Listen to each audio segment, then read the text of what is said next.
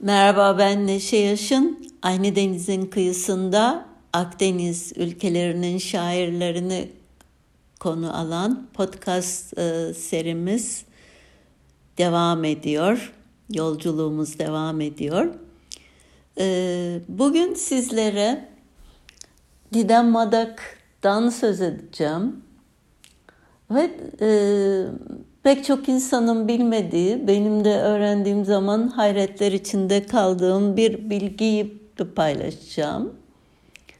E, Didem Madak e, aslında Kıbrıslı. Yani şöyle söyleyeyim, babası Kıbrıslı e, ve babaannesi e, Kıbrıs'ta imiş, yani o büyürken. E, ama ben Didem Madak'la iki kez böyle ayaküstü tanıştım. Hiç sohbet e, edemedim. Ve en son cenazesine gittim. E, ve e, ama yakın arkadaşları, onu çok yakından tanıyan arkadaşları, e, özellikle Müjde ve Zeynep, Ee, onun çok yakın arkadaşı Müjde Bilir ve Zeynep Köylü. Ee, onlar hiçbir zaman onun Kıbrıs'tan bahsettiğini hatırlamıyorlar, yani Kıbrıslılıktan. Tabii babayla olan sorunlu ilişki de söz konusu burada. Ben bunu nasıl öğrendim? Ee, Didem Madak sempozyumunda konuşmacıydım İzmir'de. Ve e, konuşmamı yaptıktan sonra bir ara olmuştu ve arada heyecan içinde baba yanıma geldi ve Didem de Kıbrıslı, biliyor musun, biz Kıbrıslıyız. Ben, babaannesi Didem'in Kıbrıs'ta idi falan gibi bir şeyler söyledi bana. Çok şaşırmıştım. Bu arada Didem'in hayatında çok önemli bir figür olan teyzesi de babamın Varlık dergisinde çıkan şiirlerini hatırlıyordu. Onlardan bahsetmişti. Böyle bir bağ var. Dediğim gibi ben Didem Madak'la öyle ayaküstü tanıştım. Bir keresinde Zeynep Köylü tanıştırmıştı. Ama böyle kafası çok dağınıktı herhalde. Hiç böyle ilgi göstermedi. Yani konuşmadık da. İkinci karşılaşmamızda Frankfurt Kitap Fuarı'ndaydı. Türkiye'nin konuk ülke olduğu yıl. Ee, o da bir grup içinde gel- gelmişti ve e, bir problem yaşanmış havaalanında. Herkesin böyle morali falan bozuktu o anda. Öyle yine onunla bir sohbet falan da edemedim. Ee, sonra hmm, Silivri'de bir şiir festivali olmuştu. Orada e, bir telefon geldi. Yemekteydik. Ve Didem Madak'ın e, ölüm haberini verdi ağlayarak Müjde. Çok kötü oldum ve masadaki şair arkadaşlara Didem Madak öldü falan diye böyle yaklaşınca yani Didem'i doğru düzgün tanımadıklarını bile öğrendim, görmüş oldum. Yani çok çok şaşırdığımı hatırlıyorum. Ee, ben en baştan itibaren şiirlerini biliyordum. Ee, Necmiye Alpay Didem'i çok seviyordu, çok beğeniyordu. Onunla Didem'in şiir üzerine sohbet ettiğimizi hatırlıyorum. Ee, ben çok heyecanlanmıştım onun şiirlerini okuyunca ama sonra bir fotoğrafını da görmüştüm. Ve sanki e, şiirlerdeki muzip kızı fotoğraftaki hanım kıza benzetememiştim falan. Yani böyle bir algım olmuştu. Tabii fotoğraflar çok şey anlatmıyor. Şimdi öncelikle Didem Madak'ın şiirleri neden bu kadar seviyorum ve yani benim için neyi ifade ediyor? Ondan biraz bahsedeyim. E, bence Didem Madak'ın e, şiirleri e, ve şiirlerindeki hatırlamalar bir kadın kuşağının kolektif e, belleğini oluşturan hem dönemsel olarak bazı popüler imgelerle bezenmiş, hem de şöyle söyleyebiliriz, Türkiye'deki kamusal alandaki hatırlama kültürünün ağırlıklı erkek olan cinsiyetine kadınlığa dair bazı kimlik ikonları ekliyor bu şiir. E, yer yer dalgacı, hınzır bir şiir yazıyor. E, şiirlerinle bir kadınlık halleri arkeolojisine olanak veriyor ve karnavalesk bir direniş modeli sunuyor. E, şiirlerindeki kadınlık halleri müzesi okuru ince bir kederle gülümsemeye davet ederken yakın geçmişin koridorlarında da belleği kadınlığa dair bir seçicilikle e, kurguluyor. Didem Madak'ın önümüze serdiği kimlik ikonlarıyla kişisel hikayesini e, kadınlar açısından bir biz hikayesine dönüştürdüğünü görüyoruz. Yani onun anlattığı o hikaye aslında bir bizin hikayesi. Türkiye'deki e, kadınların ortak hikayesi pek çok anlamda. E, şiirlerin mütevaziliği okuru kalbinden yakalarken özneldeki çoğulluk, deneyim ortaklığının yarattığı o buluşma, birinci tekil şahıs olarak e, kurduğu anlatısını şiirlerinde e, çok sesli bir kadınlık metnine dönüştürüyor.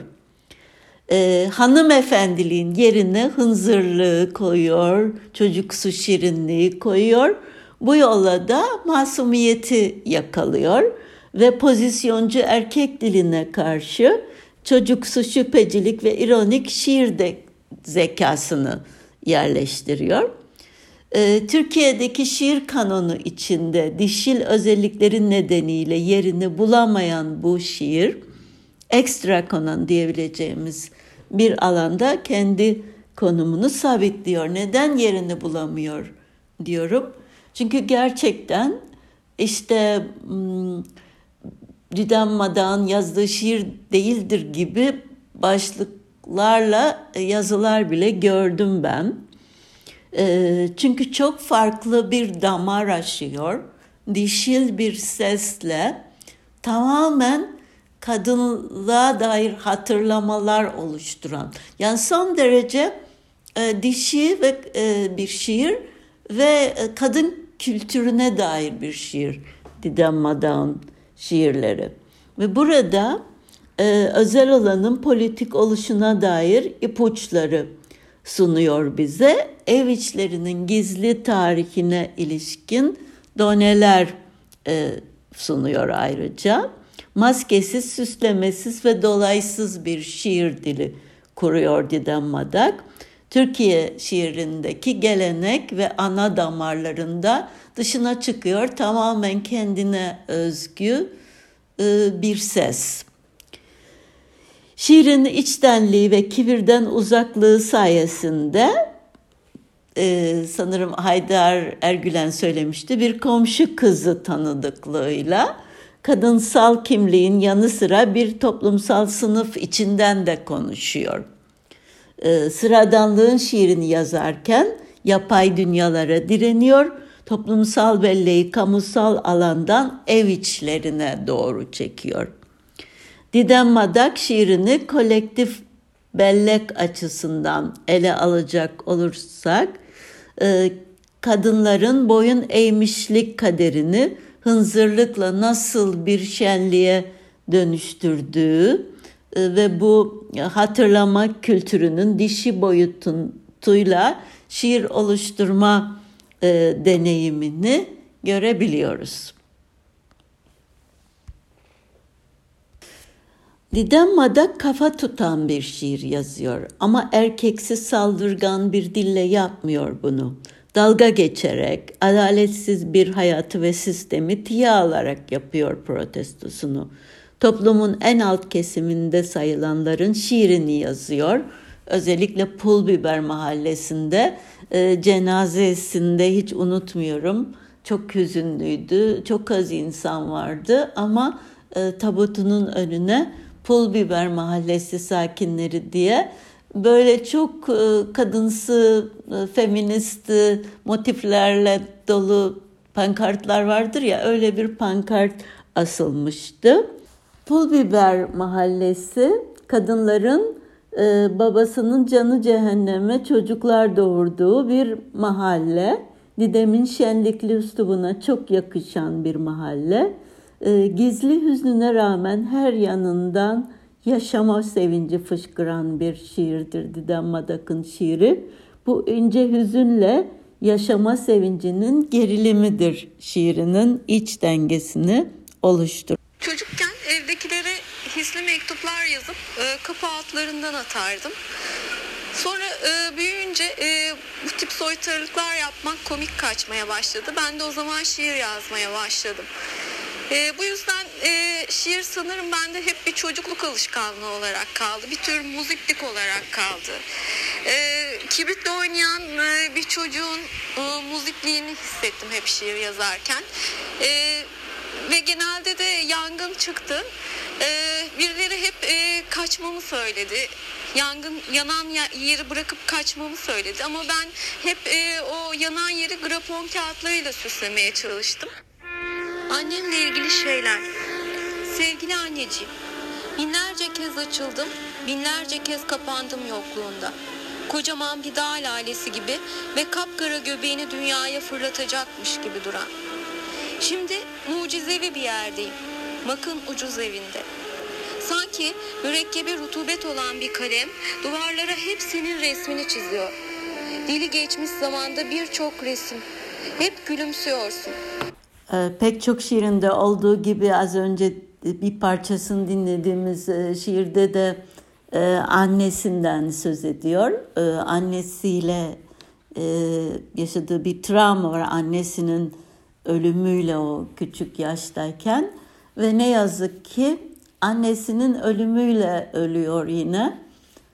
Ve annesinin adını verdiği kızını geriye bırakıyor. Yani bir Didem Madak gibi onu da geride bırakıyor. Gerçekten çok e, hüzün verici e, bir hikaye. E, şu anda kitaplarının çok e, baskılar yaptığını, e, çok sevildiğini de e, biliyoruz. Bu da bir teselli. E, Varlık dergisi için verdiği bir röportajda şöyle demişti. Yaşlanmak da benim için bir özgürlük vaadi aslında. Yaşlı bir kadın hayatının bir dönemini kadın olarak geçirmiştir ama artık tam bir kadın değildir. Yani bir kadın gibi kendini gizlemek, korumak zorunluluğu yoktur. Yaşlandığım vakit şiirimin değişebileceğini düşünüyorum. Yaşlanınca daha rahat ederim diye düşünüp yaşlanma etkilerini geciktirici krem kullanmıyorum. Ne kendim ne de şiirim için. Ben sanırım yaşlanınca şu kabına sığamayan çatlak ihtiyarlardan olacağım. Herkesin kaçık ihtiyarı ayıplamasını şiddetle istiyorum demesinin üstünden on yıl geçmeden hayata veda etmesi, şiirinde hep bir ihtimal olarak beliren yenilginin gerçekleşmesi olarak da okunabilir. Ne var ki hayattan tamamıyla da yenik ayrılmamıştır Didem Madak. O yaşlanınca şiirinin varacağı yeni evreyi yaşamaktan ve yazmaktan, e, okurları da okumaktan mahrum kalsa bile e, anlam vermekte zorlandığı hayattan çeke çeke, dize dize örerek anlamlı bir ölüm çekip aldığı açıktır. E, bugün erken bir ölümün gölgesinde grafon kağıtlarına şiirler yazan bir kadının anısı için düşünüyor ve duygulanıyor olmamız, düş kuran bir kız çocuğunun yaşamayı neye, neye dönüştürmeye muktedir olabileceği konusunda açık bir örnektir. Bugün Didem Madak'tan söz ettim. Ee, onunla hiçbir zaman arkadaş olamadım ama arkadaş olsak iyi arkadaş olabileceğimizi e, hissetmişimdir hep. Onun Kıbrıs'la olan bağını öğrenmek de benim için tatlı bir e, sürpriz olmuştur. Hiç geldi mi, e, buralarda, adada bulundu mu, babaannesiyle ilişkisi nasıldı? Gerçekten hiçbir bilgim yok ama bir gün bunları bulmak, öğrenmek isterim. E, bu Akdeniz'deki bu küçük adayla e, Didem'in nasıl bir bağı vardı acaba? Bugün aynı denizin kıyısında Didem Madak'la birlikteydik. Haftaya başka bir podcastta başka bir şairle yine birlikte olacağız. Dinlediğiniz için teşekkürler. Hoşça kalın.